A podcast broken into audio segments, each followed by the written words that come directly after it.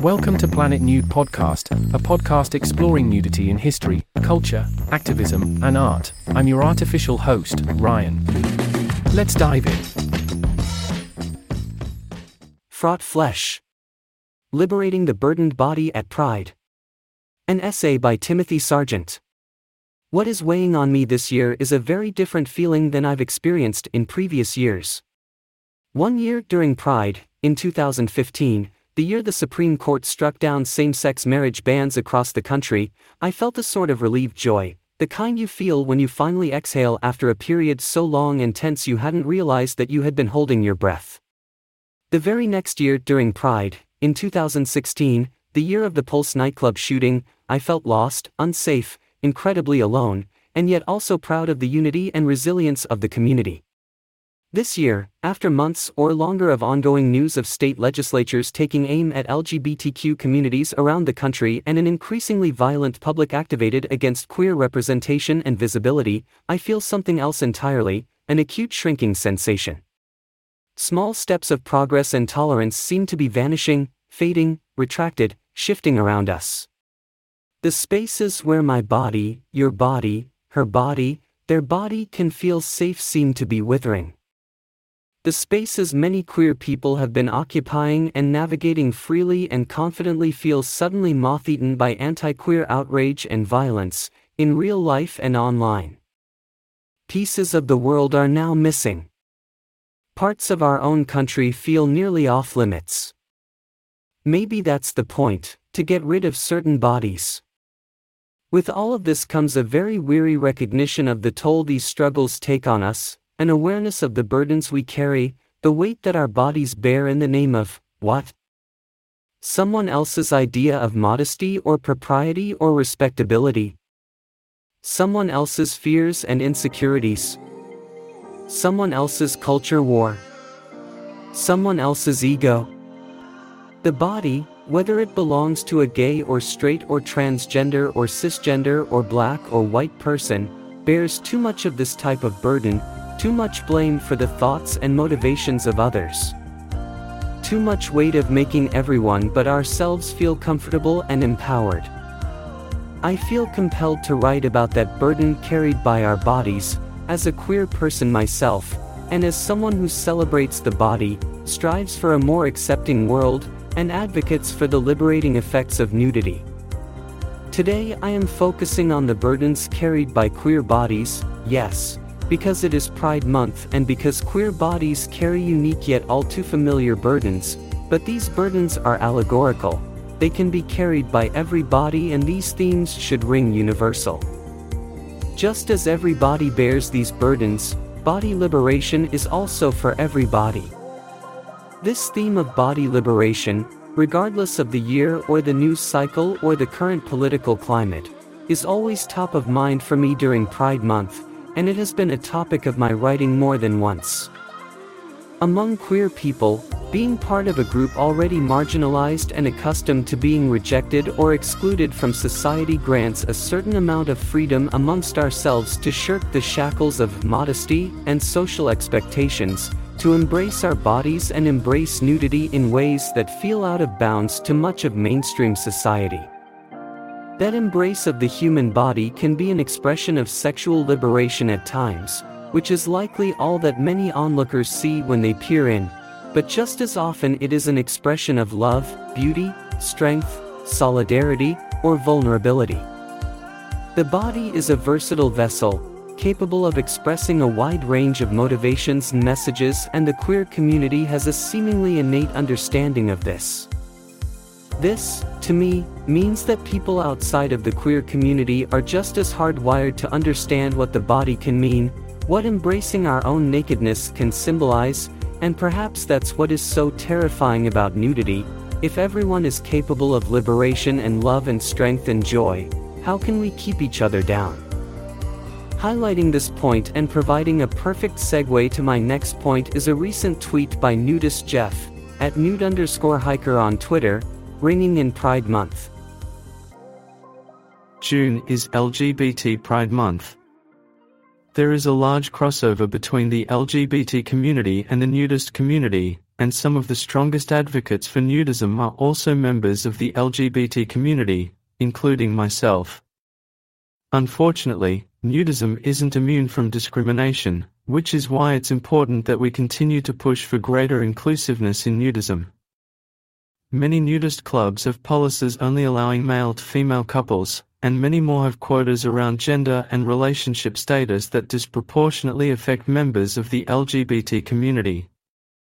Some people seem to have the default assumption that gay and trans people must be looking for sex, or up to no good. This is ridiculous, of course. Being gay is no more sexual than being straight, the only difference is in who we are attracted to. The reason there are so many LGBT nudists is simple. We are culturally less closed minded to the idea of nudism than the general public. I think we should celebrate this and take advantage of this. The LGBT community has the potential to be a huge growth area for nudism. And as more people get involved in nudism, the less stigmatized it will become, and the more other groups who may have been traditionally more hesitant to try it will start to open up to the idea. So let's all work to make sure the nudist community is as open and welcoming to people of all walks of life as possible. The best outcome for nudism is to have as many people involved as possible, and we do that through bringing down barriers, not through fear of those who are different. Very much to the point, LGBTQ people are some of the biggest proponents and strongest advocates for the celebration of nudity, body liberation, and often nudist ideas. In moments of pride, moments at the nude beach, and in moments of artistry and celebration, we see the queer community find liberation through nudity at a disproportionately high level compared to general society. I might add that the LGBTQ rights movement has crossed paths or run parallel with the activism of the nudist community through much of the past century as well. Among the most prominent nudist and naturist leaders of the 20th century are Zelda Supplee, who spent much of her time advocating for transgender rights, and Lee Baxandall, who was outspoken in his support and inclusion of the gay community. Likewise, historical struggles such as fighting for the freedom to distribute materials via the post, protecting the right to assemble consensually and peacefully, and securing access to nude beaches have impacted both communities. These communities have long, intertwined roots and to this day overlap in their inclusive values and openness to social nudity. This has always been my experience, having spent enough time at nude beaches and other nude spaces to take note of the gatherings of queer folks and intermingled groups of gay and straight friends, everyone enjoying a space where they can be themselves with people they care about, around others who accept and welcome them. And yet, even today, the experiences of LGBTQ people can vary significantly within the nudist community. As the above tweet mentions, factors as simple gender quotas can impact whether or not LGBTQ people are welcomed into mixed nudist spaces, not to mention single, straight males who are also often impacted.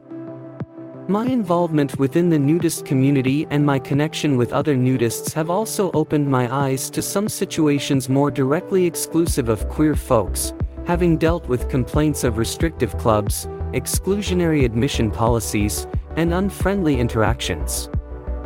My own personal experiences include strings of negative comments whenever I write about my experiences as a gay nudist or the intersections between the LGBTQ and nudist communities, or really any time I write about the power of nudity to break social barriers and prejudices like racism, homophobia, and misogyny.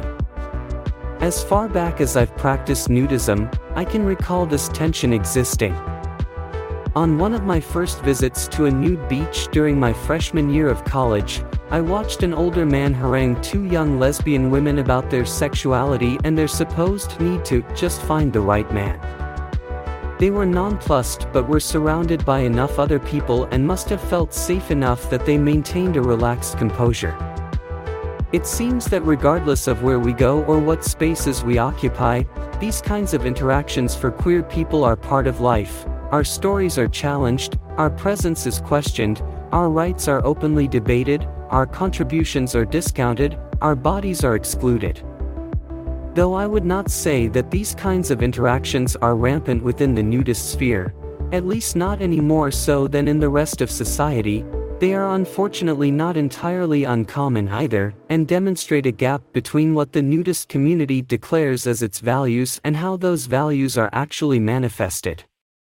While there exists a tension, a discomfort with queerness within the nudist community and a tension towards nudity and queerness at large in a society, I have experienced some of the greatest warmth and strongest embraces from other queer nudists and straight nudist allies, and I have seen a growing acceptance within some of those allies that I appreciate immensely. I have found some of my greatest friends and best colleagues within the company of others who embrace nudity and the community it creates, queer and straight alike, black and white alike, because these are a people who can appreciate what the LGBTQ community understands about the body, that it is a versatile vessel, that nudity can challenge social prejudice, and that accepting our bodies can be powerful. I have found others who see the liberating power of nakedness as a force for unity and as a tool in the celebration of our diversity. A community that celebrates the body and liberates it of society's burdens is, frankly, pretty radical and empowering, whether you call it nudism or naturism or body positivity or art or wellness, whether it gathers at the beach or at a nudist resort or at a pride parade or online. The more I ruminate on these topics, what I keep coming back to is this idea that the body bears far too many burdens and that it is up to us to relieve each other of that weight. Celebrating one another is a far greater act than tearing each other down, and finding ways to include and welcome one another is a far better way to live than making excuses to shun one another. Our bodies are tools of resilience, strength, and love, capable of so much more than hurting or excluding one another. These are the lessons I am carrying forward this Pride Month, and they're lessons that are applicable, yes, within the LGBTQ community and, yes, within the nudist sphere, but also in every setting and every context.